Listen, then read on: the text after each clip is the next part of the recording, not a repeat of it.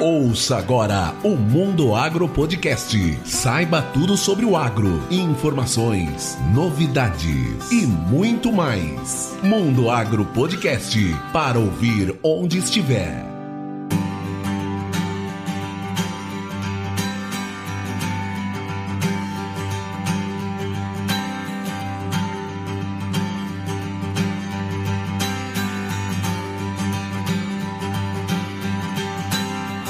Esse é o Mundo Agro Podcast, o seu podcast sobre o agronegócio. O papo de hoje vai te deixar com água na boca e vontade de comer aquele belo churrasco. Agora você vai entender a ciência que existe por trás da carne. E para falar sobre esse assunto, eu, professor Rogério Coimbra, convidei o professor doutor Luiz Arthur Loyola Chardulo. Ele é zootecnista e mestre em produção animal pela Unesp de Botucatu e também doutor em produção animal pela Unesp de Jaboticabal. Atualmente, o Dr. Luiz Chardulo é docente do Departamento de Melhoramento e Nutrição Animal da Faculdade de Medicina Veterinária e Zootecnia, a FMVZ da Unesp de Botucatu, e ele também é coordenador do Laboratório de Ciência da Carne. O professor Chardulo é expert na ciência da carne, genética e qualidade da carne bovina, bovinos de corte e Nelore. Mas antes de começar esse bate-papo, eu quero convidar você que está nos ouvindo para mandar um recado para o Mundo Agro Podcast. Nós queremos ouvir você. Nos mande um áudio pelo Instagram para arroba Mundo Agro Podcast, dizendo de onde você nos acompanha, de qual cidade, estado ou país. É isso mesmo, o Mundo Agro Podcast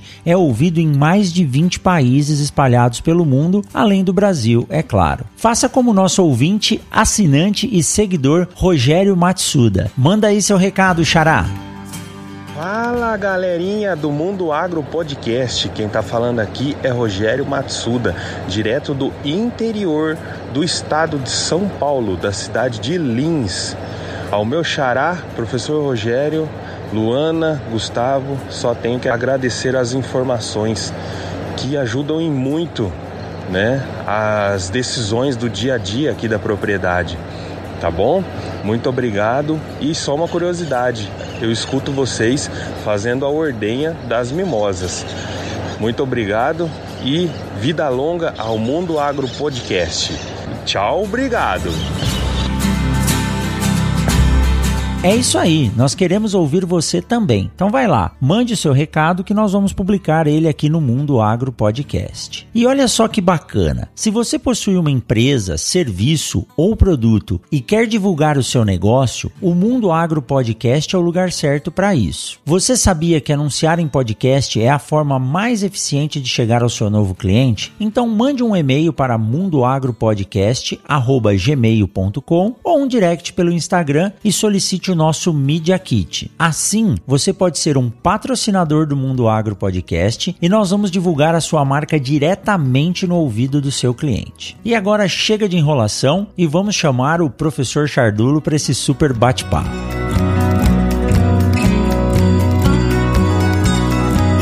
Professor Chardulo, muito obrigado por aceitar esse convite, por bater um papo aqui com o pessoal do Mundo Agro Podcast e sobre um tema que é muito interessante, né? Que é a ciência por trás da carne. E nada melhor do que trazer um especialista, um apaixonado pela carne e não só falar da carne em si, mas falar sobre os detalhes da composição, quais são os processos químicos, né, que ocorrem ali para que a gente possa ter uma carne com um sabor adequado, com uma textura adequada. Muito obrigado, professor. Seja bem-vindo. Muito obrigado, Rogério. Obrigado pelo convite. Muito bom poder participar desse bate-papo, né?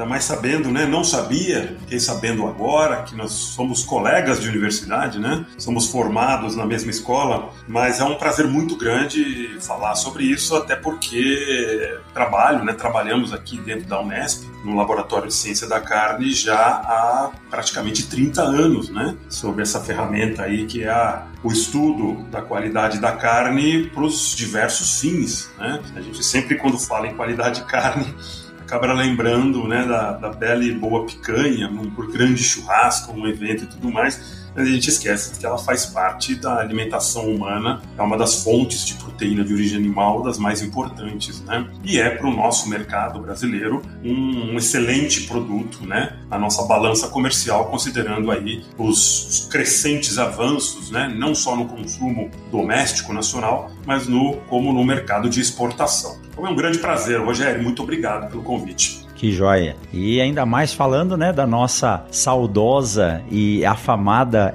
FCA, um lugar que eu tenho um carinho especial. Passei 10 anos dentro dessa casa, tenho grandes amigos aí. Tenho certeza que a Unesp é, vai formar ainda muitos bons profissionais. Mas, professor, quando a gente fala de carne, né, nós conversávamos aqui um pouco antes de, de entrar para gravar, que existe essa diferença, né, de técnicas de fazer a carne, seja ela uma carne cozida ou o churrasco, que é tão famoso e tradicional no Brasil e em outros países, mas também tem o detalhe que nós nunca vemos com frequência, não tem uma explicação com frequência dessa ciência que existe por trás da carne. O que, que é essa ciência? O que lhe levou a estudar isso e como que funciona esse processo de entendimento do, da formação de uma fibra, é, como ela se comporta depois que ela passa por um processo de maturação e como avaliar isso, professor? Uh, Rogério, a ciência da carne, ela é uma, é, um, é uma ciência, né, como, todas as demais, mas que ela, ela, é muito conhecida no mundo e muito menos aqui no Brasil. Né? É chamada no, no mundo de mid-science. A mid-science ela, ela é uma ciência muito desenvolvida principalmente nos países grandes, grandes produtores de carne, né? Então, os países agrícolas grandes produtores, como Estados Unidos, uh, Austrália, Índia, uh, a própria Argentina, né? Uh, são, são países que desenvolveram muito essa ciência. A ciência da carne, ela é relativamente nova aqui no Brasil, do ponto de vista da produção animal, considerando todos os fatores ligados à qualidade do produto, à qualidade do produto carne, né? Então, Sim. por exemplo, a agronomia ligado à, área de pastagens, irrigações, adubações, a própria nutrição animal, manejo, genética, tudo isso tem, tem uma, é, é muito mais desenvolvido do que a ciência da carne. Mas, ao, mas é, aos poucos as pessoas foram percebendo que tudo aquilo que se fazia em termos de produção animal, qualquer coisa que se mudava em termos de produção, isso refletia na qualidade do produto final. Né? E as pessoas que consumiam, que consomem essa, esse produto, essa carne, davam essa, esse retorno, esse feedback, né? falando: puxa, uh, será que essa carne que eu comi hoje amanhã será a mesma? Né? É, o que que, o que, que aconteceu? Por que que, é, eu acho que é a marca, né? eu acho que essa marca desse frigorífico não é tão boa, eu vou naquele outro. E ia naquele outro frigorífico e tinha a mesma experiência, né? de uma variação muito grande. Ele nunca conseguia repetir o mesmo prato porque a matéria-prima nunca era a mesma. Isso levou a gente procurar entender o que, que acontece dentro desse produto, o que, que este produto leva de bagagem daquilo que foi feito ao longo dos sistemas de produção. Então a ciência da carne ela envolve todos os setores num produto final, que é o produto carne. Então entender isso, né, olhar para um corte de carne e tentar adivinhar o que aconteceu é absolutamente impossível, é. né? Por isso que a informação é algo absolutamente imprescindível na classificação de um produto superior. E é isso que a ciência da carne faz. Ela estuda a carne baseado nas informações de produção. O que que foi feito para que este animal tivesse esse tipo de produto e o que que esse tipo de produto pode gerar ao consumidor do ponto de vista de satisfação ou que atenda, né, às suas expectativas de consumo. E como você citou, né, professor, você coordena um laboratório hoje que ele é voltado especificamente para avaliar as características da carne. Então existem técnicas, processos e protocolos mostrando como isso funciona. Então você consegue avaliar a textura da carne como se uma pessoa tivesse dado uma mordida, isso. a temperatura, a evolução da temperatura da carne durante o cozimento, o que ocorre durante os processos de maturação e assim por diante no laboratório. Sim, é, o laboratório ele, ele, ele foi criado, né? Na verdade, nós,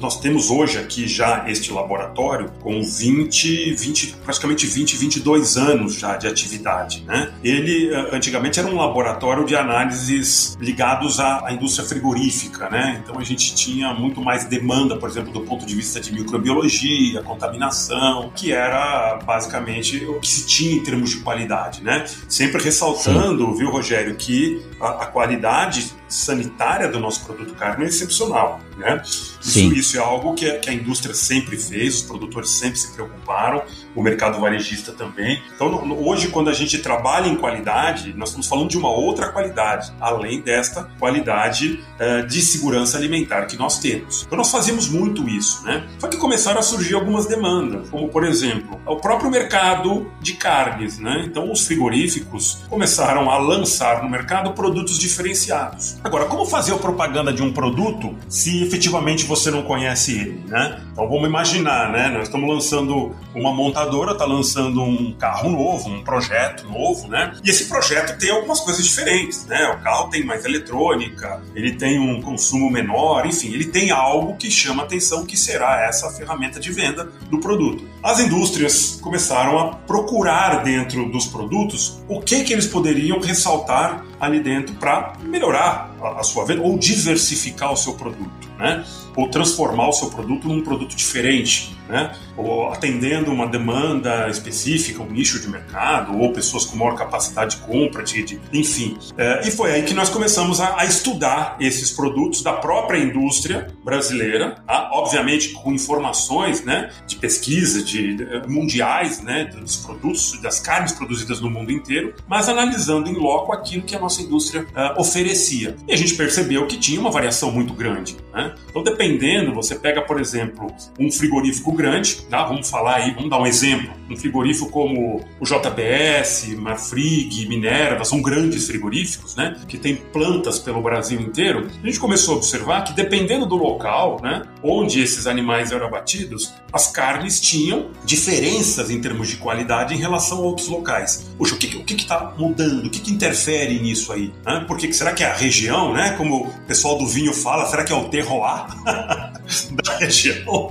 Não, não é. Na verdade, é, é uma região em que existe provavelmente aí uma, uma cultura né, de produção de carnes, de, de animais de melhor qualidade, né? então uma genética de melhor qualidade para a produção de carne disseminada naquela região, sistemas de produção, então talvez um, uma, uma rotação lavoura-pecuária, com silvicultura, ou um manejo mais intensivo através da, da utilização de, de, de, de alimentos concentrados, confinamentos, né? às vezes um, uma, uma região frigorífico próximo de uma região de grãos, onde os animais, onde os produtores pegam resíduos para fazer confinamento. Então, essas coisas começaram a se encaixar. Isso nós estamos falando de 20, 30 anos atrás. Né? Essas coisas começaram a se encaixar dentro do cenário nacional e a gente começou a observar que produzir um alimento, uma carne diferente, dependia apenas de quem? Do produtor. Né? Olha aí. E, e isso, claro, essas variações a gente foi analisando dentro do laboratório. Né? O que, que a gente consegue fazer do laboratório? Então vamos supor, Rogério, você me manda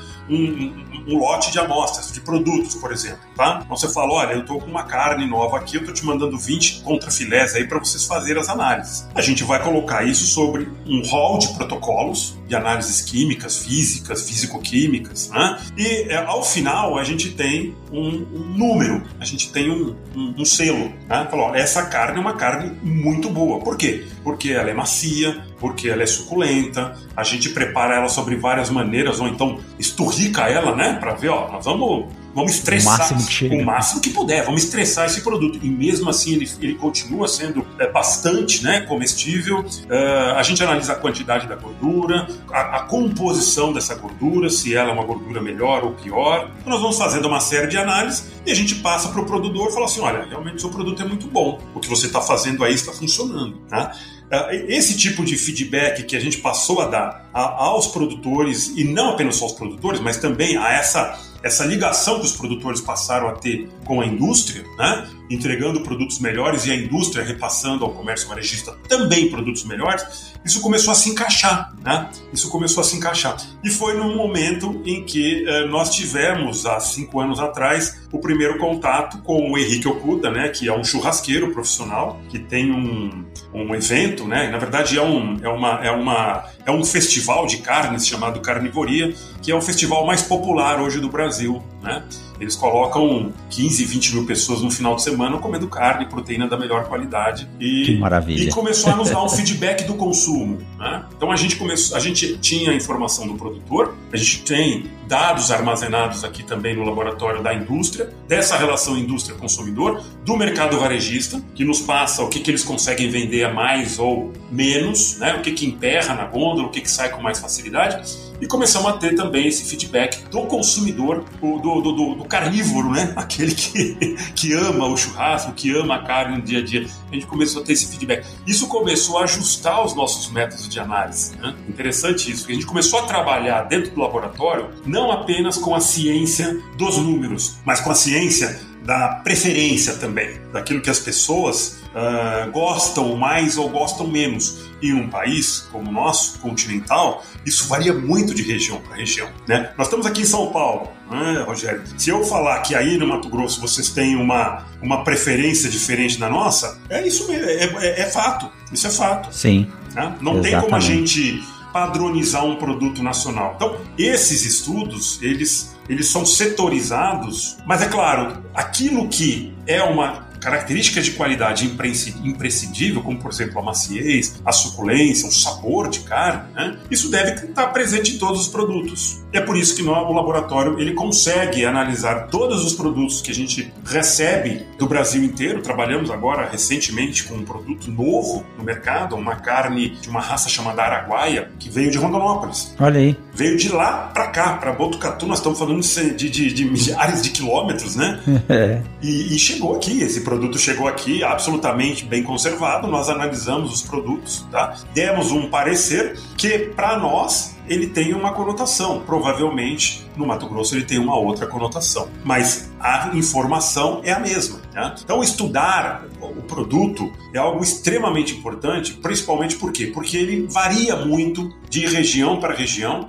de sistema para sistema, como você citou é, no começo, o grupo genético, a raça influencia. Né? Você tem animais que depositam mais gordura, animais que produzem carne mais magra, o sistema de produção, se o animal é confinado ou não é. Então, são tantos fatores que é, a gente precisa, ao final, classificar o nosso produto, independente dessas informações, saber se esse produto é bom ou não, e, posteriormente, através dessas informações, saber o que foi feito para que aquele produto fosse alcançado, para o bem ou para o mal. Perfeito. Chardulo, é, a gente estava falando agora então em relação à influência do, da raça na qualidade. Eu vejo que nós passamos por um processo de evolução. Inicialmente nós precisávamos de animais que tinham uma boa capacidade de produção, independente da qualidade. A gente precisava alimentar as pessoas. Hoje, com a evolução do processo produtivo, nós conseguimos atingir esses patamares. Então hoje a gente busca já um fator além da quantidade a ser produzida, a qualidade, quantidade de gordura, sabor, textura. Inicialmente, né, falou, Nelore era a base da produção. Hoje nós temos um monte, incluindo os zebuínos, os bubalinos. Então, além da genética, o que mais que pode influenciar isso lá no produtor? Você nos disse, olha, o cara está produzindo e está saindo no padrão, mas a forma de alimentação, é, se o lugar é muito montanhoso, muito plano, se tem sombra ou não tem sombra, vocês têm alguma correlação desse esses fatores? Temos, temos, temos. Inicialmente, deixa eu só é, responder, na verdade, fazer um comentário sobre a primeira coisa que você falou, que é muito importante, né? Que nós começamos na nossa, na nossa vida produtiva de, de mais tecnológica, né? Da carne, nós começamos é, priorizando a quantidade, né? Isso é muito importante, tá? Então são dois pontos que você citou que são muito importantes: a quantidade e a qualidade. Né? A quantidade é muito importante para quem produz. Então, para o produtor, quanto mais carne, uma carcaça bovina produzir, melhor porque é assim que ele é pago, né? É assim que ele é recompensado pelo seu trabalho. Dentro da indústria, a mesma coisa. Quer dizer, você industrializar uma carcaça leve com pouca quantidade de carne tem praticamente o mesmo custo de industrializar uma carcaça pesada com uma maior quantidade de carne. Então, os ganhos da indústria também estão ligados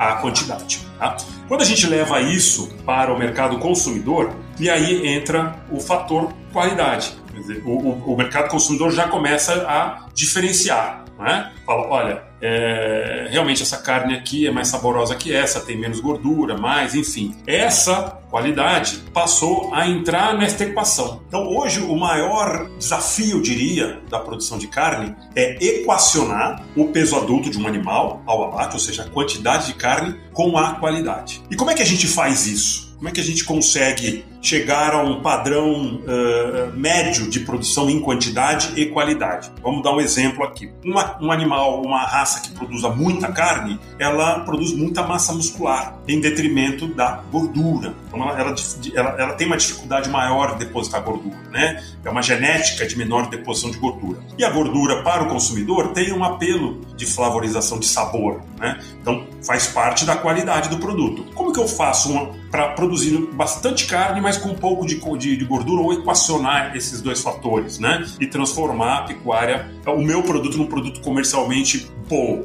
Né? A genética é uma das formas. Né? O cruzamento industrial, por exemplo, você usar raças que produzam mais carne cruzadas com raças que depositam mais gordura, não só subcutânea, mas aquela gordura dentro da carne, né? Que nós chamamos de marmorização. Né? Então, os americanos fazem isso há muito tempo, os australianos também, né? com a vantagem e que eles não, eles usam muito pouco zebuíno, né? Nós temos que usar o zebuíno porque é o nosso gado é, tropical. Não temos um, não conseguimos trabalhar com os animais europeus a campo do jeito que americanos, australianos e europeus fazem, né? Nós temos que lançar mão da, da genética zebuína. Então, como fazer isso? Através do cruzamento industrial, né? Aliado ao quê? Aliado a uma boa alimentação. Então, eu, eu consigo através de um cruzamento ter um animal de boa produção de carne, né? Produção rentável produtor e indústria e, ao mesmo tempo, com uma boa terminação e índices de marmorização ao menos razoáveis que melhorem a qualidade sensorial do produto? Sim, eu consigo. Através de do cruzamento, utilizando genéticas apropriadas e selecionadas para isso, e através de manejos adequados que favoreçam o crescimento do animal em menor tempo possível, o que nós chamamos de precocidade. Então, esses dois temas, quantidade de carne produzida e precocidade, ou seja, em menor tempo o possível, são as duas ferramentas mais importantes na classificação do produto carne de qualidade. Hoje, sem sombra de dúvida, se alguém, qualquer produtor, chegar e falar, eu quero produzir uma carne de qualidade, bom, meu amigo, você tem que utilizar uma boa genética e um bom sistema de produção intensivo para que você consiga, em um tempo menor, ou seja, com mais precocidade, obter esse produto adequado não só à sua venda, à indústria, como à qualidade final que quem vai avaliar é o consumidor. E o bom disso é que hoje nós temos tecnologia disponível para oferecer ao produtor. Se ele quiser começar do zero, que é até melhor às vezes, né, professor? Pois é. Há como orientá-lo a fazer isso de forma correta para atingir esse produto de qualidade no menor tempo. Exatamente, né? E, e passa, por exemplo, é por isso que a cadeira é toda integrada hoje, né? você for falar hoje em termos de produção de, de carne, né, a gente participa né, através de, de, de grupos dentro da, da, própria universidade, nós temos grupos multidisciplinares.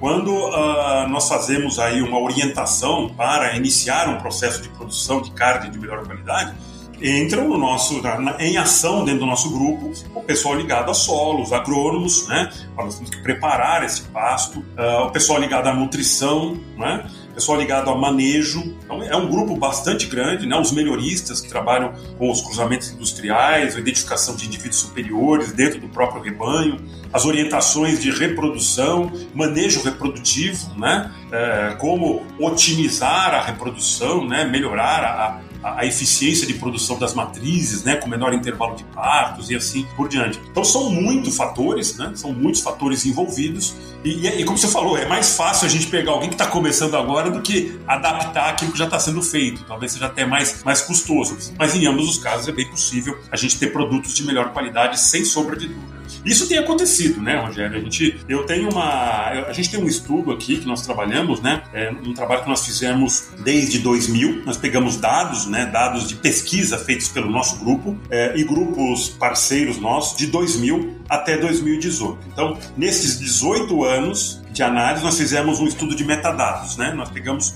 todos os experimentos que nós fizemos e analisamos uh, as, o, que, que, a gente tinha lá em termos de análise, né? E eu escolhi, para fazer essa análise, eu escolhi a força de cisalhamento. Força de cisalhamento, a gente pode até falar um pouquinho mais, é uma medida instrumental que a gente faz dentro do laboratório que é uma medida ligada à, à, à maciez. Né? Ela, ela, é aquilo que você tinha falado. Ela é um equipamento né, que, diante de um protocolo de preparo da carne, ela mede o, o quanto de peso é necessário para romper as fibras. Ou seja, ela simula uma dentada, como se a gente estivesse comendo a carne. Quanto maior o peso, mais dura é a carne. Né? A nossa linha de corte é em torno de 4 a 4,5 quilos, ou seja, uma carne de 4,5 quilos é uma carne considerada ok. Abaixo disso, uma carne com um peso menor para o cisalhamento é considerada macia e acima disso é uma carne que vai tendendo a ser mais dura. Nós tínhamos no começo do século, em 2000, né?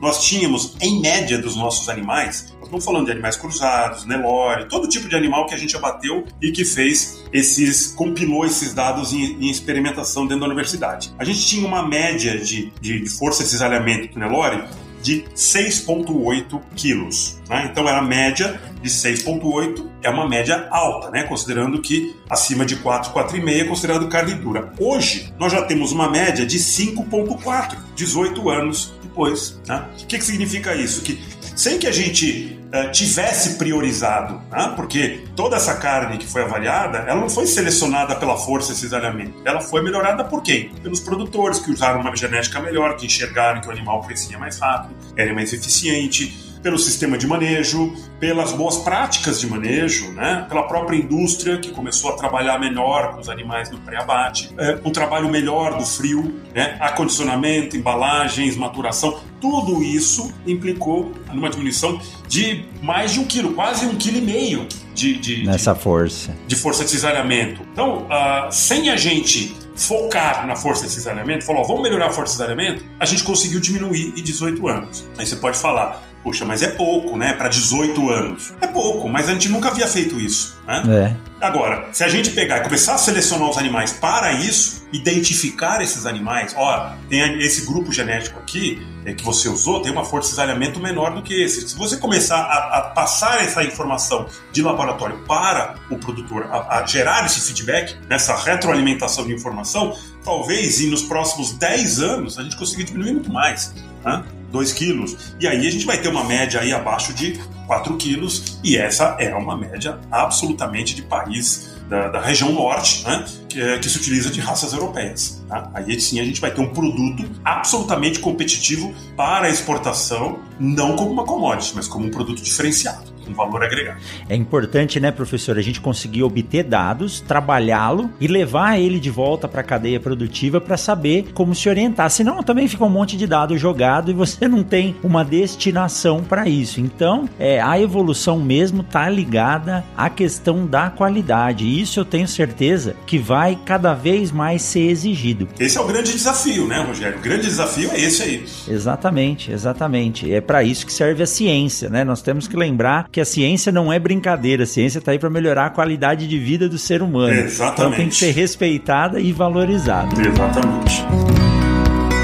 Aproveitando esse intervalo, você também pode acompanhar o Mundo Agro Podcast nas redes sociais. Para isso, basta digitar arroba Mundo Agro Podcast e nós estamos no Instagram, no Twitter, no Facebook, além do YouTube. Siga a gente para ser notificado a cada episódio e fique ligado, porque vem novidades por aí.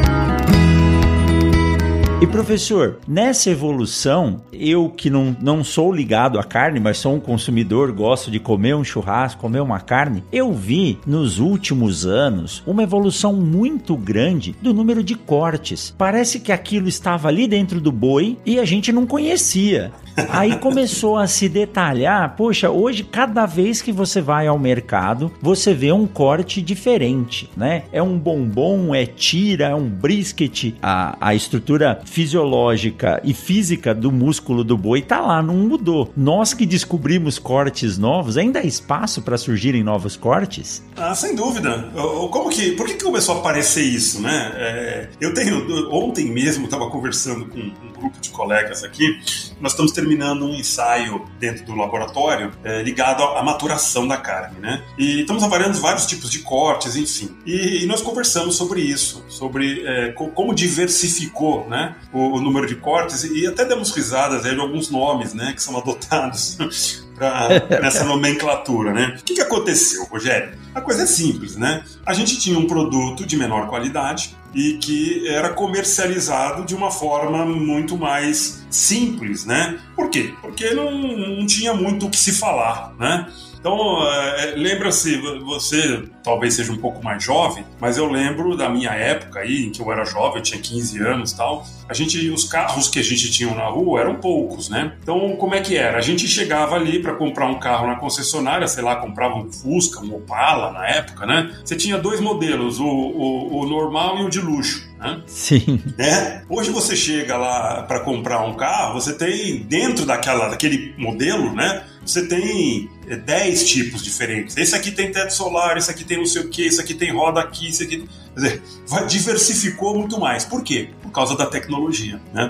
A gente tem um produto melhor, um automóvel muito melhor, que tem características é, muito melhores, né? Então hoje a gente fala em, segurança, a gente fala em, em, conforto, a gente fala em muito mais coisas do que se falava antigamente, né? Que era simplesmente um carro para te levar daqui até ali. E isso criou o quê? Criou uma, uma gama de, de, de combinações, né? Que geraram produtos diversificados, né? Então você tem o mesmo produto, mas com uma variação enorme, né, deste mesmo produto, que foi o que aconteceu na carcaça bovina. A gente começou a melhorar a carcaça. Então se a nossa carcaça antes era simplesmente uma carcaça de carne, hoje ela é uma carcaça que leva cortes diferenciados. Por quê? Porque eles melhoraram. Né? Então os animais hoje são mais novos, tem um grau de acabamento melhor, ah, a genética utilizada é uma genética melhor. Veja que a gente falou aqui, mesmo sem se importar muito com a qualidade da carne, nós evoluímos, né? Esses 18 anos, evoluímos Exato. bastante em termos de qualidade. E o que, que acontece? Se o nosso picanha melhorou na maciez, outros cortes que eram relegados a simplesmente é, ao título de proteína,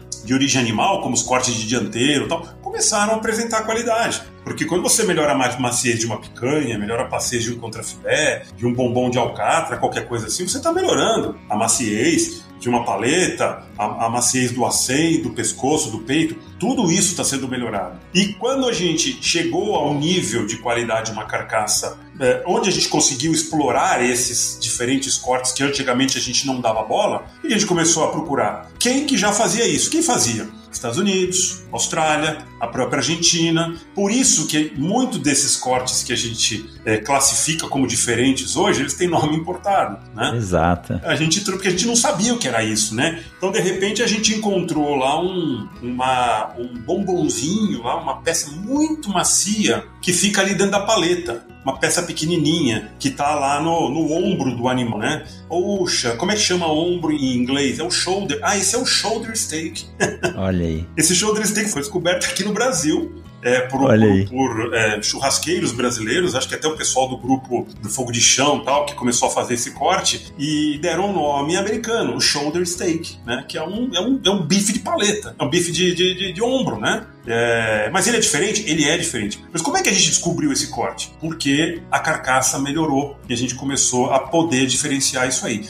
Por exemplo, um exemplo bem típico com relação a cortes. A gente vendia o contrafilé. O contrafilé, ele é, é, é um músculo, tá? ele é feito por um... Ele é um conjunto de músculos, mas o músculo mais predominante é chamado de longíssimos. Longíssimos por quê? Porque ele é longo mesmo. Ele começa lá na, na região lombar do animal, perto da cauda, e vai até o tórax do animal, ali próximo do. Imaginar num, num zebuíno, ele vai até próximo ao cupim ali do Nelore. Ele é bem comprido, ele atravessa todo o comprimento, todo o dorso do animal. Né? E ele é dividido em, em longíssimos lumborum, que é do longo, longíssimos dorsi, que é a região dorsal, e aí longíssimos torácis, que é a região lá do tórax. Né?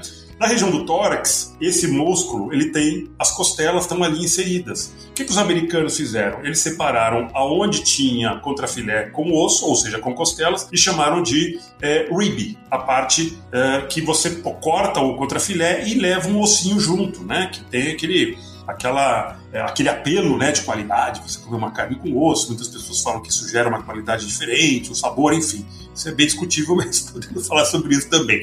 E o contrafilé sem osso lá atrás. A gente não fazia isso. A gente simplesmente vendia o contrafilé. Né? Como a gente começou a colocar mais gordura dentro da carne, né? E a região dianteira coloca mais, tem uma habilidade em colocar mais gordura dentro, né? A marmorização do que a parte de trás se você cortar ao meio, a parte de trás, ou seja, a região do contrafilé sem osso, é diferente da dianteira. Então quer dizer que eu posso cobrar mais ali na região com osso porque tem mais gordura? Positivo. E daí que surgiu a, a, como, como, como que nós vamos dessa nomenclatura, né? Aqui a gente chama de filé de costela, da região da dianteira, onde tem o osso, tem as costelas, né? E a gente chama de contrafilé aquela parte onde não tem costela. Os americanos chamam de rib e loin, mas isso aí é meio difícil pra gente, né? Mas tem uma nomenclatura muito boa dos nossos hermanos argentinos e uruguaios, que eles chamam de ancho, que é a parte da frente, e de chorizo, a parte de trás. Então hoje você pega as carnes de melhor qualidade, elas não são de, simplesmente contra filé, elas são separadas em ancho e chorizo. Você só consegue isso quando você tem um animal novo, com uma boa terminação de carcaça e um índice de marmorização que classifique essas diferenças entre o ancho e o chorizo. Inclusive o ancho é sempre mais caro. Isso foi um, são ganhos que a, a, a, indústria e o mercado varejista teve com essa capacidade de ofertar ao consumidor um produto diferente, baseado numa melhor genética, num melhor sistema de produção adotado pela, pela cadeia produtiva como um todo. Que legal, que história bacana. Olha como a gente conseguiu entender agora da onde vem esses nomes e por que isso é, surgiu. Ou seja, é a mesma carne vista de uma forma diferente, com um corte diferente, que acabou trazendo o nome aí de quem uh, utilizava, né? Na Argentina lá tem também o, orro de bife e assim por diante. Orro de bife, exatamente. Que é, que é ali, o orro de bife é na, é na região do, do, do ancho, né? É, é, ah, é, é, o miolo, né? Porque o ancho, né? Aquela parte da frente, não sei se o nosso ouvinte aí vai, vai tentar visualizar isso. Você pega o ancho, ele tem dois músculos. Ele tem um, um músculo redondinho, que é o longíssimos, e ele tem uma, tipo uma sobrancelha mesmo, né? Que eles chamam, chamam de cerro, né? Que é um, é um músculo que vai por cima, né? Chamado de espinales torácis esse, é, esse músculo que recobre, ele, ele inclusive cria para este corte duas texturas diferentes, tal. Ele tem um, este corte tem um apelo gastronômico bem diferente, né? E é, se você tirar essa sobrancelha e deixar só o miolo, é o ovo de bife, né? E como é que você vai explicar isso para um brasileiro, né, aqui no Brasil? Ó, é o miolo do ancho, né? É meio complicado, né? Você acaba colocando no cardápio lá, ovo de bife. Pronto. Vende muito bem.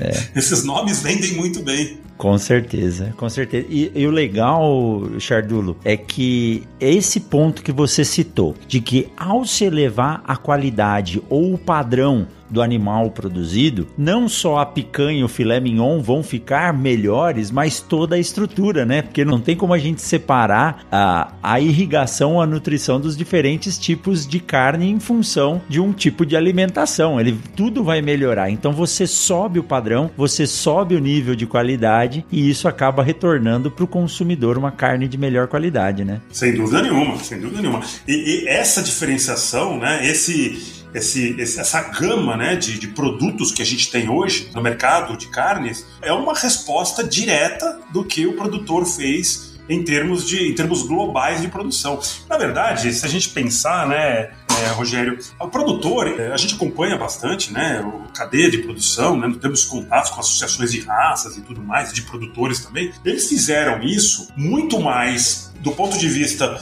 de mercado deles, né, de competitividade mesmo, de poder vender um produto para a indústria frigorífica com valor agregado melhor, do que efetivamente pensando no produto final. Porque há uma conexão muito grande na cadeia entre o que Sim. o consumidor gostaria de ter e o que o produtor é capaz de fazer. Né? Hoje, a indústria frigorífica consegue conectar um pouco mais isso com o auxílio das grandes redes varejistas, né, que hoje também incentivam bastante a indústria a fornecer produtos de qualidade diferenciada e tudo mais. Mas essa gama de produtos que a gente tem, ela foi criada pelo produtor meio que, entre aspas, aí sem querer, vai, vamos chamar dessa forma, mas o, e teve um feedback positivíssimo do consumidor. O consumidor hoje adora quando ele chega ali na gôndola e vê uma fraldinha, por exemplo, né, um corte tão tradicional brasileiro, né, o, o bife de vacilo, né, que fica ali na região do, do, flanco do animal, nunca foi muito valorizado, né? A fraldinha é um corte que vai na grelha, tudo, mas de vez em quando ela tá meio durinha, tal. Quando começou a, essa fraldinha sair de animais precoces, com bom acabamento, com cruzamento industrial, com um pouquinho de sangue europeu, essa fraldinha virou um filé mignon. A indústria frigorífica começou a vender essa fraldinha a preço de filé mignon hoje no mercado. Né? Por quê? Porque tem demanda. Né? A demanda está ali. Né? Esse produto ele é diferenciado hoje. Então, é essa, essa gama de produtos novos aí é o grande diferencial hoje do mercado varejista de carne. Eu, eu vou, eu tenho uma, uma, uma historinha que eu conto meus alunos, Rogério, que é assim: quando eu era jovem, né, fazia faculdade aqui, nós estamos falando de 1986, 87, e a gente ia fazer compra de carne em supermercado. Tudo bem que a gente não tinha dinheiro, né? Eu também não tenho hoje, né? Mas enfim, eu tinha menos ainda. Mas a gente ia no supermercado e ia comprar carne. Primeiro que o supermercado vendia muito pouco pouco. Mas quando eu entrava lá, tinha um, um balcão frigorífico, né? Grande assim, com quatro, cinco açougueiros lá cortando os bifes, os cortes e tal. E do lado tinha uma gôndola pequenininha lá com as peças embaladas lá de algum jeito congeladas, né? Se você entrar no supermercado hoje, o mesmo que eu ia, sei lá, vamos supor que seja a mesma rede, você pega esse balcãozinho frigorífico, hoje ele é um terço do que ele era antes e a gôndola de, de, gigante. É gigante, é gigante, exatamente. Tem coisa assim de 20 metros, 25 metros de gôndola, né? Negócio enorme, quer dizer, a quantidade de cortes, de variedade de cortes, de embalagens, de produtos, não estou falando só da carne bovina, mas suína, aves, né? Tem o congelado, tem o resfriado, tem o maturado, maturado a seco, maturado úmido eles têm uma variedade de cortes enorme. Eu não me recordo da última vez que eu fui a um açougue, seja de rua, né, uma loja, um supermercado, em que eu bati o sininho lá para chamar o açougueiro para cortar um lote de bife para mim. Não me lembro disso eu vou direto hoje na, na, na, gôndola, né? Que é exatamente onde então essa diversidade de produtos e essa qualidade de produtos é ofertadas ao consumo. Não precisa nem passar no açougueiro mais, né? Ah, isso sem contar, né, que esses produtos estão embalados, né?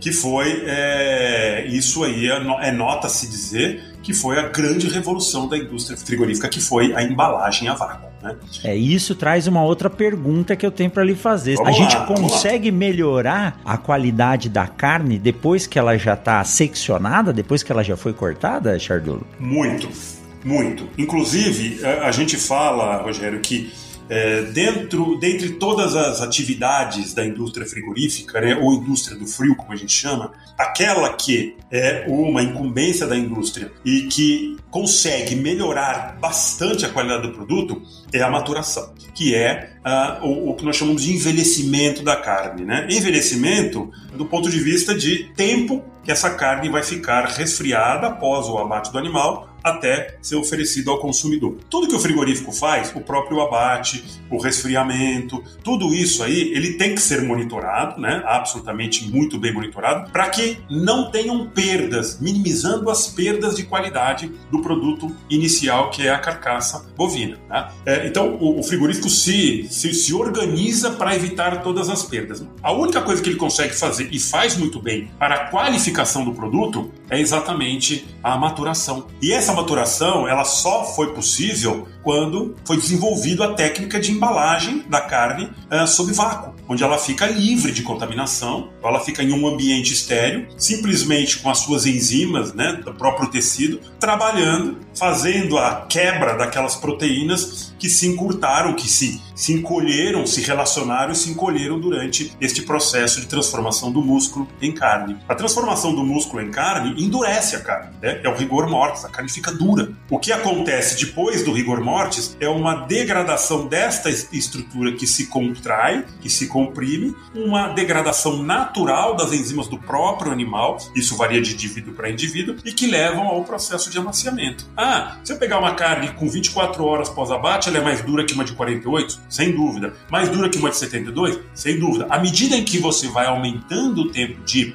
descanso dessa carne, claro que sob condições sanitárias adequadas, o que a embalagem a vácuo permite, quanto mais tempo essa carne fica sob refrigeração a vácuo, mais ela vai amaciando, vai se tornando uma carne mais macia. E uh, dentro deste processo, ela está segura, porque ela está na embalagem a vácuo. Isso foi para o mercado que vende essa carne nos supermercados, por exemplo, foi o maior ganho, porque você tem um produto que demorava, que ficava lá, o bife, cortadinho numa embalagem, que ficava dois, três dias no máximo ali, garantindo as suas qualidades né, organolépticas e sanitárias, passou a ficar um mês, dois meses dentro da gôndola, porque está dentro de uma embalagem a vácuo. Né? Então, é, do ponto de vista de logística, ou seja, levar este produto com a qualidade adequada para o mercado consumidor, foi um ganho excepcional, foi a embalagem a vácuo. Tanto que a gente não tem, a gente tinha aí há 20 anos atrás, duas décadas atrás, e a gente tinha aí uma certa repulsa, as pessoas falavam, ah, eu não gosto de carne envelhecida, carne a vácuo, tem cheiro, tem sabor ruim, tem cor de ruim e tal. Isso acabou. Isso acabou. Ninguém mais refuga um corte a vácuo. Pelo contrário, até prefere por quê? Porque sabe que ali tem uma qualidade, né? uma, uma qualidade sanitária, uma qualidade de, de segurança alimentar garantida. E existe uma recomendação, Chardulo, se você pode dizer assim, olha, você que está nos ouvindo agora, né? Você vai lá no mercado e tem uma gôndola com vários tipos de corte. Eu tenho como pegar a carne, olhar atrás, sempre tem a data de abate, né? E a data de validade. Existe um padrão de tempo ideal para falar, olha, o melhor tempo que essa carne fica maturando é tantos dias. Tem uma recomendação para isso, para que a gente possa escolher lá no mercado? Tem, tem. Vamos passar umas fórmulas de bolo umas receitinhas. Legal. Tem, é, carnes muito novas, né? Tem exatamente como você falou. No rótulo, o rótulo da frente, né? Ele é muito chamativo, ele tem nome, nome de raça, nome do frigorífico, né? Tem lá tipo grill, tipo churrasco, né? E tem, tem os apelos de venda. Quando você vira, aquele rótulo é, que está atrás, na contra do rótulo de frente, tem as informações de abate. Ali tem o CIF, número da, da indústria, né, da, da planta que, que, processou, e tem exatamente, como você falou, uma data ali. Data de produção é o dia do abate. Quanto mais tempo você tiver de produção, né, como nós comentamos aqui, teoricamente melhor. Acontece que, às vezes, essas carnes são muito manipuladas. E a gente ainda tem algumas falhas neste processo de, de embalagem a vácuo. Não é muito comum você chegar no supermercado e pegar uma embalagem, ela já está meio mole, com alguns pontos ali em que houve entrada de oxigênio, de ar, com aquele exudato, né, aquela água que fica ali, aquilo vai ficando é, um pouco ruim, pode gerar alguns cheiros, né, alguns sabores nós chamamos de off flavor, né, fora do sabor de carne. É, isso é pelo tempo de maturação e pela própria manipulação desse produto, né. Então pega, joga para lá, joga para cá, tal. O que, que a gente recomenda, né, é, do ponto de vista? Eu falo isso para os alunos, né. Olha, peguem carne com mínimo 15 dias de maturação, 15 dias de produção, então olha a data de produção, com 15 dias, até 20, no máximo 30 dias de produção, está bem ok. Eu acho que dificilmente você vai a não ser que o vácuo esteja furado ou qualquer coisa assim. Mas em condições normais, entre 15 e 20 dias é um bom tempo aí para maturação. A carne já praticamente está toda. O processo de proteólise já se estabeleceu, já tem um bom tempo já que ele que está ali instalado, e você não tem essas variações possíveis aí de muito exudato ou qualquer coisa desse sentido. Né? Perfeito, perfeito. Então a recomendação aí entre 15 e 30 dias você teria uma carne dentro de um prazo bom para consumo, que as enzimas trabalharam bem, então você teria ali melhor qualidade, melhor sabor e melhor maciez, né? Exatamente, é isso aí. Legal. Você sabia que o Mundo Agro Podcast faz parte da Rede Agrocast, a primeira e maior rede de podcasts do agro? Para ouvir o Mundo Agro Podcast e muitos outros podcasts ligados ao agro, acesse agora redeagrocast.com.br.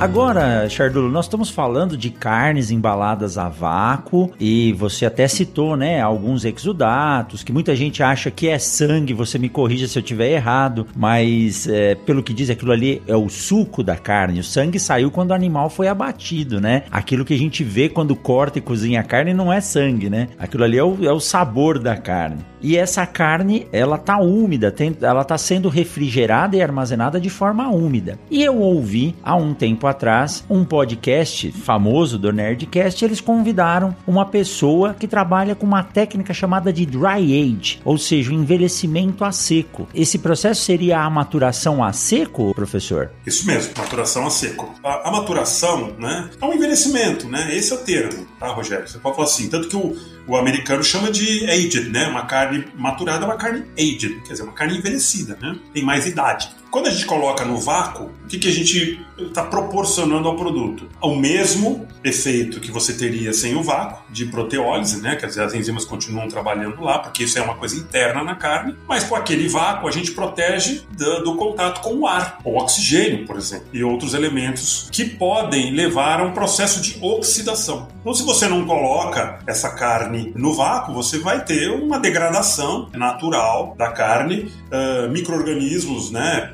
muitos até patogênicos se instalam ali e você tem aí a degradação deste produto, principalmente da parte de fora da carne, que geram aromas muito ruins, né, gerando algumas aminas aí bem específicas, putricina, cadaverina, né, que é aquele cheiro de cadáver, né, que a gente sente quando vê uma carne se deteriorando. Obviamente, então nós não temos como não teríamos como envelhecer esse produto sem essa proteção do vácuo. Uh, recentemente surgiu essa técnica do dry age, que é um é algo assim muito curioso, porque é recente, mas esta é a técnica mais antiga de maturação da carne, que é num ambiente sem o vácuo. Né? Os nossos colegas conterrâneos nordestinos já fazem isso há muito tempo com a carne de sol. Né? Olha aí. Então você, o que, que eles fazem? Coloca o sal, né? através do sal, você aumenta a desidratação, então evita a contaminação microbiana e deixa aquela carne maturando naturalmente no ambiente, no ambiente livre. Ela gera um sabor diferente. E isso aí, claro,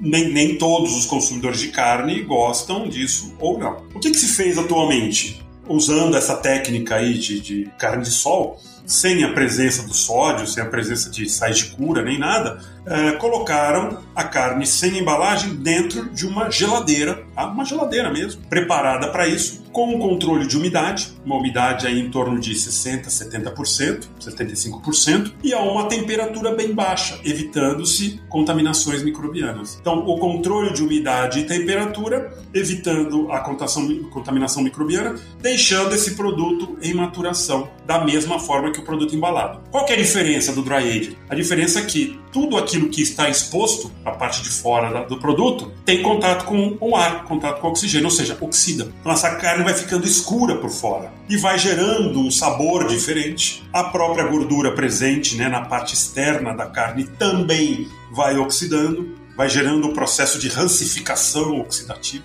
Então a carne, a gordura vai ficando mais, um termo que eles usam com muita frequência, mais amanteigada, né? vai gerando aquele, aquele sabor mais intenso de gordura, né? mais forte. E essa combinação da proteólise, dessa degradação da carne, né, dessa oxidação do tecido muscular e do tecido adiposo, gera, dependendo do tempo em que você deixa essa carne dentro deste, desta geladeira de maturação a seco, dependendo do tempo, vai gerando um sabor diferente. Essa carne vai ficando com um sabor muito próximo aí de uma carne de carne de sol com suas variantes. Então ela passou a ser um produto diferente. Muita gente gosta disso. Agora, você precisa ter uma geladeira desse, desse porte, ela é grande, ela consome energia, o tempo aí para fazer essa maturação demora. Para você ter uma diferença de sabor, nós estamos falando de uma maturação de 25, 30, 40, 70 dias. Tem gente que matura por 120 dias. É, chega a uma variação de sabor muito grande. E à medida que essa carne fica fora do vácuo, existe um efeito também que não pode ser minimizado, não pode ser descartado, que é o efeito da perda de água. Como ela não está dentro do vácuo, ela vai perdendo água, perdendo água, perdendo água. E chega em algumas situações aí de 60, 70 dias de maturação, 80, ela chega a perder 30% de, do peso da carne em água. Ou seja,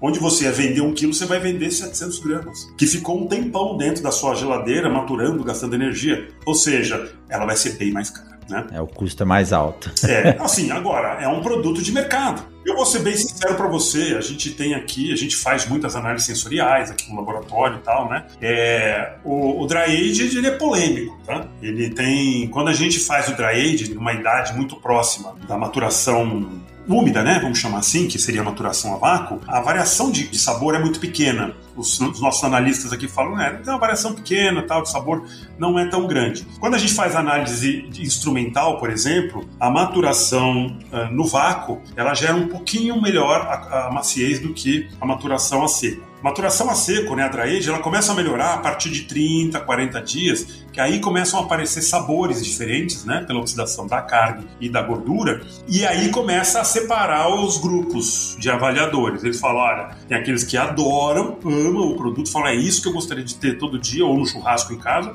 e aqueles que não, não é isso aqui que a gente quer, a gente quer um sabor mais leve de carne. Agora, se existe essa separação, existe um mercado menor, mas ele existe, está lá, e quando você faz essa maturação a seco, é um valor bastante agregado, você consegue colocar no seu produto, sem sombra de dúvida. É isso aí, a gente tem que olhar os nichos e trabalhar os mercados, e tem variação e gosto para todo mundo. Quando eu conversava sobre exportação de carne com o Rada, ele dizia para mim, falou, Rogério, às vezes alguns cortes que não têm sabor ou gosto adequado para o Brasil são muito bem aceitos aqui para fazer kafta, para fazer às vezes um molho e assim por diante. Então, é, é, na verdade, tudo se transforma, né? A gente não perde nada e tem aquele que gosta de um churrasco mais bem passado, outro um churrasco é, mais é, suculento e assim por diante. Então, gosto a gente não discute, a gente tem que ter a oferta para cada um deles, né, Chardon? Exatamente, gosto não se discute, né? Aliás, até com relação a esse tema, eu vou, eu vou... ontem nós discutimos isso nessa, nessa nossa conversa, né, sobre maturação, cortes e tudo mais. É, tem um fator interessante, Rogério, acho que vale a pena a gente comentar aqui, tá? A claro. Gente, é meio que uma desmistificação, né? A gente fica contando histórias, né? E as pessoas é, discutem muito gosto, né? Então você vai nas redes sociais, né? Esses grupos de churrasqueiros e tal. Aí o cara coloca uma carne lá, assim, ao ponto menos, né? Uma carne bem vermelha, com bastante água. Aí fala, isso aí, o boi tá berrando, né? Carne crua. Aí aquele que coloca um pouquinho mais passada fala, ih, matou o boi à toa, né? Estragou com a carne, virou carvão e tal, né? Isso não se discute por quê, Rogério? Porque é, exatamente é, o consumo de carne, antes de mais nada, é, um, é uma necessidade, né? Nós estamos falando da proteína, né? E claro que quando a gente consome essa proteína, se ela puder gerar uma satisfação de consumo, é muito bem-vindo, melhor ainda, não é? É? Como que a gente consumia o nosso produto antigamente, né? Nós estamos falando aí, vamos, vamos, tomar como base aquela conversa que a gente teve os animais da década de, de 2000 lá, né? Que eram mais durinhas e tal e tudo mais, né? É, uma informação. Se você pegar os pontos da carne, vamos falar do, do, dos cinco pontos mais conhecidos, né? Uma carne selada ou mal passada, como o pessoal chama, uh, uma carne ao ponto menos, né, que seria aquela ao ponto um pouquinho menos passada, ou ao ponto mais, que é aquela carne ao ponto com um pouquinho mais de tempo de cozimento e a bem passada, né? Se você pegar o mesmo animal e colocar a mesma carne, ou seja, o mesmo bife de contrafilé, sobre essas cinco situações, ou seja, fizer ele mal passado, ao ponto menos, ao ponto, ao ponto mais, ou bem passada, e analisar a força de cisalhamento, a maciez, você vai ver que a melhor maciez, ela está entre ao ponto ao ponto mais. Olha só. Então, o que acontecia? Antigamente, quando a gente tinha um produto de pior qualidade, o que o brasileiro percebeu? Que se ele cozinhar um pouquinho mais aquela picanha, passar um pouquinho mais o ponto, ficava mais macio do que a carne ao ponto menos, ou seja, com um pouco mais de suculência. Então, quando a gente faz um churrasco aí popular, por exemplo, e você põe uma carne ao ponto menos, eles vão falar, tá sangrando. Um horror, eu não vou comer isso. É como você bem falou, não é sangue, água, o suco, né? Eu não vou comer. É. Por que, que existe essa repulsa? É uma coisa, é cultural. Porque essas pessoas estavam acostumadas a comer ao ponto, ponto mais. Por quê? Porque é onde eles conseguiam um produto de melhor qualidade, ela ficava mais macia. Exatamente. Ah, então como é que eu faço para consumir uma carne ao ponto menos, né? Suculenta, com aquela água, aquele juice, né? Aquele suco que invade a boca quando a gente come e tal quando ela tem muita qualidade, ou seja, ela é muito macia. Então, se a carne tem lá 3 kg de força de cisalhamento, que é muito macia, se você consumir ela ao ponto menos, ela vai para 3,2, não mudou nada. Ela continua sendo muito macia. E onde, o que, que você ganhou? Na suculência. Então, a única forma de você hoje ter um produto que você consiga fazer a pessoa consumir e aceitar é quando ele tem muita qualidade, principalmente na maciez da carne. Então, o ponto não se discute. Por quê? Porque muitas pessoas consomem a carne um pouco mais dura, por questões até é, financeiras, tem que consumir um produto mais comum que não tem este controle de qualidade de maciez. E aí eles acabam indo a um ponto mais, que é exatamente onde você consegue é, ter um índice de maciez melhor. E aí toda a família aceita, principalmente criança, né, tem mais facilidade para consumo é, nesse sentido. Um, um exemplo típico disso aí é a fraldinha fraldinha, né, que nós acabamos de falar aqui, né? A fraldinha Exato. ela tem muito tecido conjuntivo, ela é formada por fibras longas, né? Não sei se você já, já observou a fraldinha, né? Ela é, ela é um corte muito peculiar, né? ela tem feixes de fibras. É o corte que eu mais gosto. eu também, né? Só que se você é, pegar uma fraldinha comum aí tal, e, e fizer ao ponto ao ponto menos, ela fica bem dura, porque ela tem muito colágeno. Então você tem que ir um pouquinho mais para frente para esta temperatura interna da carne começar a solubilizar esse colágeno e a gente acaba tendo uma textura melhor. Ah, perde em suculência, mas ganha em textura e o sabor dela é um sabor é absolutamente fantástico. diferenciado, né? Então você mantém sabor com textura boa e ela fica muito mais aceitável, né? Então esse é, é mais um exemplo aí de que, como você falou, ponto não se discute, a gente não, não comenta e um bom churrasqueiro é aquele que atende a todo mundo, né? A todo mundo. Mas existem alguns mitos, né? Então esse, esse é um mito, porque... Total, mito vezes, total. Ah, não, você é, é, um mito que foi contestado.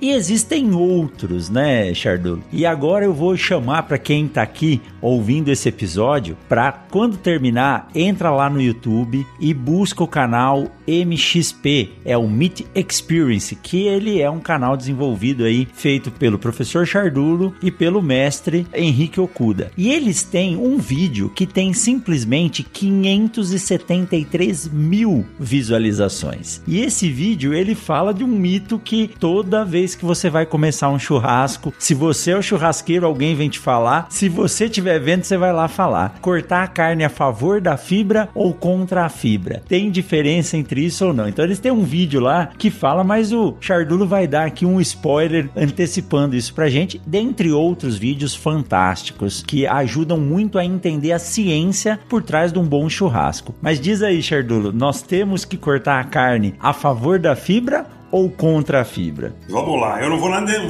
vou, não vou dar nenhum spoiler, Rogério, vou falar mesmo, vou contar a história. Legal. Tá? Até porque os vídeos do YouTube, né, eles são mais curtos, né, eles, a gente tem que passar muita informação em pouco tempo, né.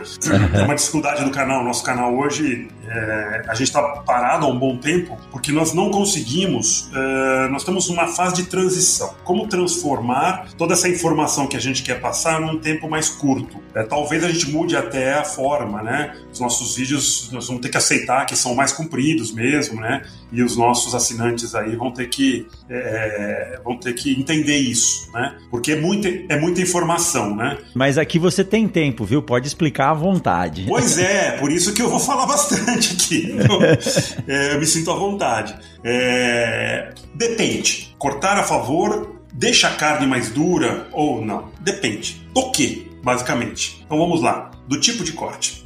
Uh, no canal, a gente fez um teste com o contrafilé. Por que o contrafilé? Você vai, a gente fala lá e sempre uh, explica isso. O contrafilé é o, é o corte, né, é a peça que mundialmente foi, uh, foi escolhida como sendo a peça para as análises dentro de laboratório. Né? Existe uma certo. correlação muito grande entre aquilo que a gente observa no contrafilé, em termos de quantidade de músculo, de gordura, de maciez, de suculência, com todos os outros cortes da carcaça. Um negócio interessante, quer dizer, você pega um bife, através de um bife do animal, você consegue dizer se todos os cortes são melhores ou piores do que outro, de que outra carcaça, de outro indivíduo, outro sistema de produção, seja o que for. Você consegue classificar o teu sistema, o teu bovino, a qualidade do seu produto por aquele corte, por aquele bife. Então nós fizemos no laboratório uma análise do, uh, do contrafilé. Lembrando que tudo que a gente faz no Meat Experience ele é, é, respaldado pela literatura internacional, literatura científica. Então, quando a gente está fazendo aquela nossa brincadeira lá no canal, a gente não está fazendo na, em primeira mão. a gente já sabe o que vai acontecer, né? porque é, a gente trabalha com uma, duas amostras, né? Você sabe muito bem, Rogério, que dentro da ciência isso não representa nada, mas é mais Sim. uma forma ilustrativa, né? Para as pessoas verem o que, como que é feito isso. Então a gente já sabe o que vai acontecer. Quando a gente pegou o contrafilé é, e cortou o contrafilé, então nós pegamos um contrafilé, imagine você um contrafilé, uma peça comprida assim, né, como se fosse um bloco, né?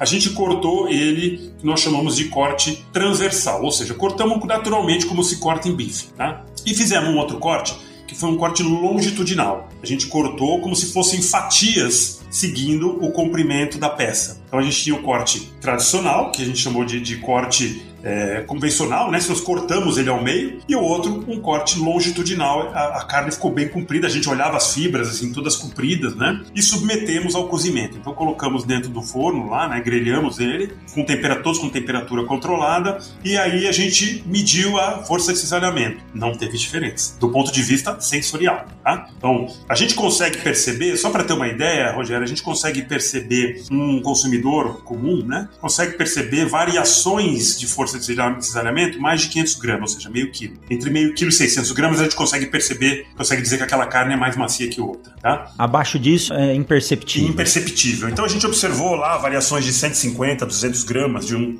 de um tipo de corte para o outro, né? Não deu diferença. Não deu. Você pode falar do ponto de vista prático, não tem diferença nenhuma, tá? E depois a gente pegou esse bife também e chamou um convidado, né? Que inclusive era o dono de um frigorífico que, que deu as carnes pra gente, né? E ele experimentou ali e ele falou qual que é qual. Tava tudo igual, né? ele não conseguia é. diferenciar. Aí a gente pega, por exemplo, isso não tá no vídeo, mas nós fizemos já aqui várias vezes, pega um corte como a fraldinha, por exemplo, né? já que a gente tá falando bastante dela. Ela é um corte pelo tipo de fibra, né? Mais longa e tudo mais, ela tem uma quantidade de tecido conjuntivo diferente. E o tipo de tecido conjuntivo é diferente, né? O colágeno, que é a proteína mais constituinte desse tecido, forma um tipo de ligação diferente, por exemplo, do colágeno do contrafilé. Então ele é um, é um tecido conjuntivo mais resistente e tem maior quantidade. A fraldinha, se você corta ela a favor da fibra, né, aquele, aquele método longitudinal, né, que não, não convencional, é, você leva para cada mordida que você dá na boca uma quantidade maior de tecido conjuntivo, colágeno. Se você cortar contra a fibra, você está levando para aquele pedaço que você leva à boca uma quantidade menor de colágeno. Então aí nós estamos falando de, da quantidade de tecido conjuntivo. E isso aí faz diferença realmente. Agora, a carne por si só, então, o tecido muscular, a proteólise, ela é a mesma, ela não muda. Então, quando a quantidade de tecido conjuntivo da carne é pequena e o tipo de colágeno constituinte é mais favorável à degradação, essa variação de tipo de corte pouco importa. Por exemplo, contra filé não importa, principalmente se for uma carne macia, né? Um animal jovem. Picanha também não. Alcatra, muito menos. Filé mignon, nem pensar. Né? Tem uma quantidade hum. mínima de tecido conjuntivo. Tá? À medida que a gente vai colocando mais tecido conjuntivo, né? Ah, carnes de dianteiro, sim, por exemplo, tá? O tipo de corte vai influenciando, sim. Então, fica essa, como tem essa informação de que muda, né? Alguém já cortou e falou, não, ficou diferente, mas não especificou que era um corte que tinha mais tecido conjuntivo, né? Então fica essa dúvida, né? Não, influencia, não, não influencia. E o Meet Experience é isso, é um canal para tirar esse, quebrar esse mito, né? de, de, dessas coisas corriqueiras. Né? A gente tem lá também um, um, vídeo que fala sobre o sol antes e depois. Tem coisas bem, bem corriqueiras que é muito fácil explicar. Que joia. Nada como ouvir a ciência, né? A gente entende que o dia a dia nos dá a experiência, mas a ciência é o que comprova. Então, vamos levar isso aí com parcimônia, né? E testar. E nada melhor, né, Chardulo, do que uma boa desculpa para fazer um churrasco. Vai lá, compra duas fraldinhas, prepara as duas, corta uma de cada jeito, experimenta. Pelo menos você vai estar tá fazendo churrasco, né? Quando puder juntar os amigos e comendo uma boa carne. Né? Exatamente, exatamente, exatamente. Eu lembro, eu tive aqui em 1986, quando eu entrei no MESP, né? Fisotecnia aqui, a aula inaugural nossa, né? Foi dada pelo mestre, né? Falecido mestre Marco Guardabassi, né? Muso Bassi. E ele, ele, deu uma aula maravilhosa. Daí ele falava, eu sou um açougueiro, nada mais. Né? E, e, e, o que ele falou ali pra gente ficou. Talvez ele tenha sido a pessoa que mais é, influenciou na minha, na minha carreira aí, né? Em termos de por que escolher trabalhar com carne. A aula para mim foi sensacional. E ele falou uma coisa muito importante, né? Que a gente hoje reproduz e fala a todo momento. Que o churrasco, né? Ele não é uma refeição, o churrasco não é um prato, né? O churrasco não é um menu, o churrasco é um evento. E, e o mais importante deste evento é o estado de espírito, né? E Exatamente. ele falava assim, falava antes de escolher a carne, antes de escolher a bebida, a cerveja, o vinho, ou seja o que for, o refrigerante, escolha os seus amigos Exato. que vão participar do seu churrasco, né? E por quê? Porque o consumo de carne, né, a carne bovina, seja qual for, o consumo de proteína de origem animal, Rogério, é uma celebração à vida, né? É uma celebração a uma molécula tão importante, né, à vida, à sociedade né? A gente, em tempos de pandemia, escutou tanta coisa, né? Tanta coisa boa, mas tanta bobagem também, né? Mas a gente via aí, de, de maneira geral, os nutrólogos, nutricionistas, né? Que trabalham realmente com pessoas de debilitadas, né? Pessoas em convalescência e tudo mais, falando, né? Falou, olha, aumenta um pouquinho, né? Se possível, claro, né? Porque não é um produto barato, aumenta um pouquinho a quantidade de proteína de origem animal na sua dieta. Eles são moléculas importantes para a defesa do seu organismo, são moléculas importantes para o seu metabolismo, né? Todas as nossas enzimas que fazem as reações metabólicas, né? Que coordenam a nossa nossa atividade metabólica diária são todas formadas por proteínas, né? Todas as enzimas são proteínas, né? Muitos hormônios são proteicos. Não, não estamos falando só de proteína de estrutura, né? Muscular, de sustentação, como é o colágeno. Não, nós estamos falando de metabolismo mesmo, né? Então, uh, quando a gente convida as pessoas para comer uma proteína em casa, é, elas se sentem até envaidecidas. Falam, poxa, eu não vou deixar de ir num churrasco, né? De um grande amigo, porque ele está me oferecendo a molécula da vida, que é a proteína, né? Principalmente se ela for de origem animal, porque somos humanos, animais formados por proteína de origem animal. Ponto final. Né? Isso é um fato, né, Rogério?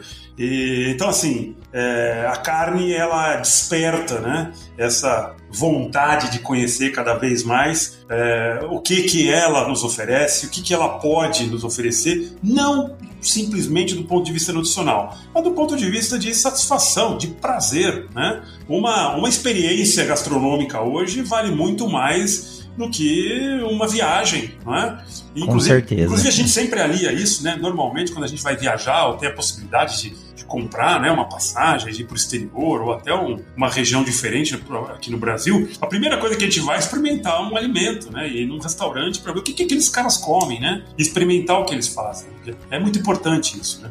É isso aí, temos que comer carne. Fora que o sabor também é fantástico, mas é realmente, é, o professor Cortella ele fala, né? Fala, churrasco não é para comer, Churrasco é para confraternizar. Se você quiser comer, você senta num restaurante e se empanturra. Mas entendendo da ciência, entendendo como isso funciona, tá aí, ó. Vira um papo que nem esse, muito legal. Saio daqui muito mais esclarecido a respeito da, da carne e tá dando vontade. Você que tá ouvindo a gente aí deve estar tá com vontade de fazer um churrasquinho também, eu tenho certeza, viu, Chardon? Viu, Rogério? Tem até uma outra informação interessante, né? Porque uhum baseado nessa informação do Mário Sérgio Cortella, né? Eu acho fantástico também as colocações muito bem feitas. É, o, no churrasco, por incrível que pareça, é o local onde a gente aceita o erro da carne, né? É. Tem Exatamente. muita gente que fala assim: olha, churrasco com grandes amigos e a cerveja, se ela estiver bem gelada, a carne ela é, ela é coadjuvante, né? E existe um local, exatamente como o Cortella fala, um local onde se valoriza muito a qualidade da carne, né? E inclusive a gente vai na expectativa de que ali a gente vai consumir a melhor carne possível, que é o restaurante, né? Então hoje a, a indústria da carne, né? O mercado da carne, ele seleciona, direciona os melhores produtos, os melhores produtos produtos carnes são destinados a restaurantes. Uh, nos Estados Unidos, só para você ter uma ideia, a melhor classificação de carne chamada Prime, que é a classificação top americana, você não encontra em gôndolas de supermercado. Não tem como comprar, não tem como comprar pela internet. Ela é toda entregue, ela representa 4, 5% de tudo que é abatido nos Estados Unidos, muito pouco. Esse Prime, você só come em restaurante, só em restaurante. Eu for, por exemplo, nos Estados Unidos, você entrar lá no, no, no, no TripAdvisor, por exemplo, ou qualquer local, no Google, né, e procurar um restaurante de carne, se vender carne Prime, tem lá um selo, USDA Prime, que é o órgão que certifica. Vai estar escrito restaurante USDA Prime, pode ir lá que você vai comer a melhor carne americana bacana do ponto de vista deles, obviamente. Mas é no, no, restaurante que você encontra o produto selecionado. Onde você paga, paga caro, senta ali, paga por todo aquele ambiente, você espera um steak de melhor qualidade. Churrasco não. Churrasco, se tiver boa, melhor ainda. Mas se não tiver e os amigos e a cerveja estiverem gelada, ganhamos o dia também, não é? Que informação importante, eu não sabia disso, mas é, é de se entender mesmo que a oferta desses produtos de qualidade eles sejam destinados mesmo a um restaurante e muitas vezes isso é o que atrai um turista para uma região ou que gera ou que movimenta a economia, né? E a produção de carne no Brasil ela tem se diferenciado cada vez mais. Hoje a gente sabe que, que está aumentando o custo para fazer isso, né? Mas a demanda é sempre maior. E ainda bem que a gente tem a ciência por trás disso, né? Tanto no melhoramento, quanto na ambientação, quanto na alimentação e o trabalho que você faz, Chardulo, de avaliar a qualidade do produto e dar um feedback para o produtor em como melhorar isso. Que bate bate-papo legal, que bate-papo bacana, dá vontade de ficar mais tempo aqui conversando, mas eu vou deixar aqui já o convite pro Henrique se juntar a nós no próximo bate-papo e a gente trazer um pouquinho mais dessa história do churrasco na ciência da carne. Professor, muito obrigado por bater esse papo com a gente. Tenho certeza que quem está nos ouvindo agora está satisfeito. E quem tiver dúvida, quem quiser conhecer mais o professor Luiz Chardulo, como que faz para entrar em contato com você, Chardulo? Olha, a gente tem é, dentro do canal mesmo, né? A gente tem as discussões, né? Os comentários, sempre que existe um comentário a gente responde, né? A gente está sempre ligado, mesmo que a atividade de depositar os vídeos seja, esteja meio parada, a gente continua respondendo. Mas eu vou deixar aqui, olha, um, eu tenho um e-mail que é um e-mail não é institucional, é particular. Tá? Se alguém quiser tirar alguma dúvida mais específica é, com relação à ciência da carne mesmo, né? inclusive para colegas aí que estejam trabalhando nessa área, não só na área né, de ciência da carne, mas na área de produção, na área de, de frigorífica, né, na indústria como um todo, tá? Que é o Lachard, L-A-C-H-A-R-D, tá? L de Luiz, A de Arthur e Chard com demudo de Chardulo. Lachard, arroba terra.com.br. Entra lá, me manda um e-mail, eu, eu, com certeza esse e-mail ele é refrescado todo dia aí, a gente lê ele e a gente vai passar informações sem sombra de dúvida bom? Vou deixar aqui na descrição do podcast tanto o link para o canal Meet Experience no YouTube e o e-mail do professor também. Perfeito, Rogério. Professor Luiz Arthur Loyola Chardulo. Que prazer bater um papo com você. Pena que não lhe conheci durante a fase de graduação e de pós-graduação, mas não vai faltar oportunidade para poder visitar aí o Lajeado, que é um lugar fantástico, e visitar também o Laboratório de Ciência da Carne. Estarei aí com certeza para bater um papo pessoalmente. Muito obrigado, viu, professor? Eu que agradeço, Rogério. O convite está feito, né? o laboratório é aqui no Lajeado, inclusive no canal é, parte, né, metade do vídeo, quando a gente faz, ele é dentro do laboratório aqui no Lajeado, né, a gente mostra imagens da fazenda, a fazenda é maravilhosa, né, uma fazenda antiga do café, uma fazenda histórica, né, e a outra parte a gente faz normalmente no campo, né, que é onde o Henrique deita e rola, né, o nosso churrasqueiro mestre aí. Eu gostaria muito que o Henrique participasse, farei esse convite pessoalmente a ele e agradeço muito o convite, Rogério, a oportunidade de conversar com os nossos amigos, né, nossos ouvintes aí. Eu adoro podcast, acho uma ferramenta fantástica, sensacional. É, agradeço de coração a oportunidade que você nos dá aí para conversar, tá? Passar um pouquinho daquilo que a gente faz aí já quase 30 anos, né? E que vai ficando, vai ficando, vai ficando, e a gente fica meio doido para falar, né? Ainda mais em tempos pandêmicos aí. Nada mais gostoso do sabendo que tem gente nos ouvindo, né? Muito obrigado, Rogério. É, agradeço muito e fico à disposição para novos contatos. Que joia, nós que agradecemos. E você que ouviu a gente até agora, você sabe que podcast é assim, né? A gente divulga no boca a boca. Então pega o link desse episódio, manda pra mãe, pro avô, pro amigo, quem gosta de carne, gosta de churrasco, ajude a gente a disseminar essa informação. Bom, pessoal, um forte abraço para vocês. Nós nos vemos na semana que vem. Até mais. Tchau, tchau. Um abraço, professor. Tudo de bom. Muito obrigado. Um abraço. Mundo Agro Podcast para ouvir onde estiver.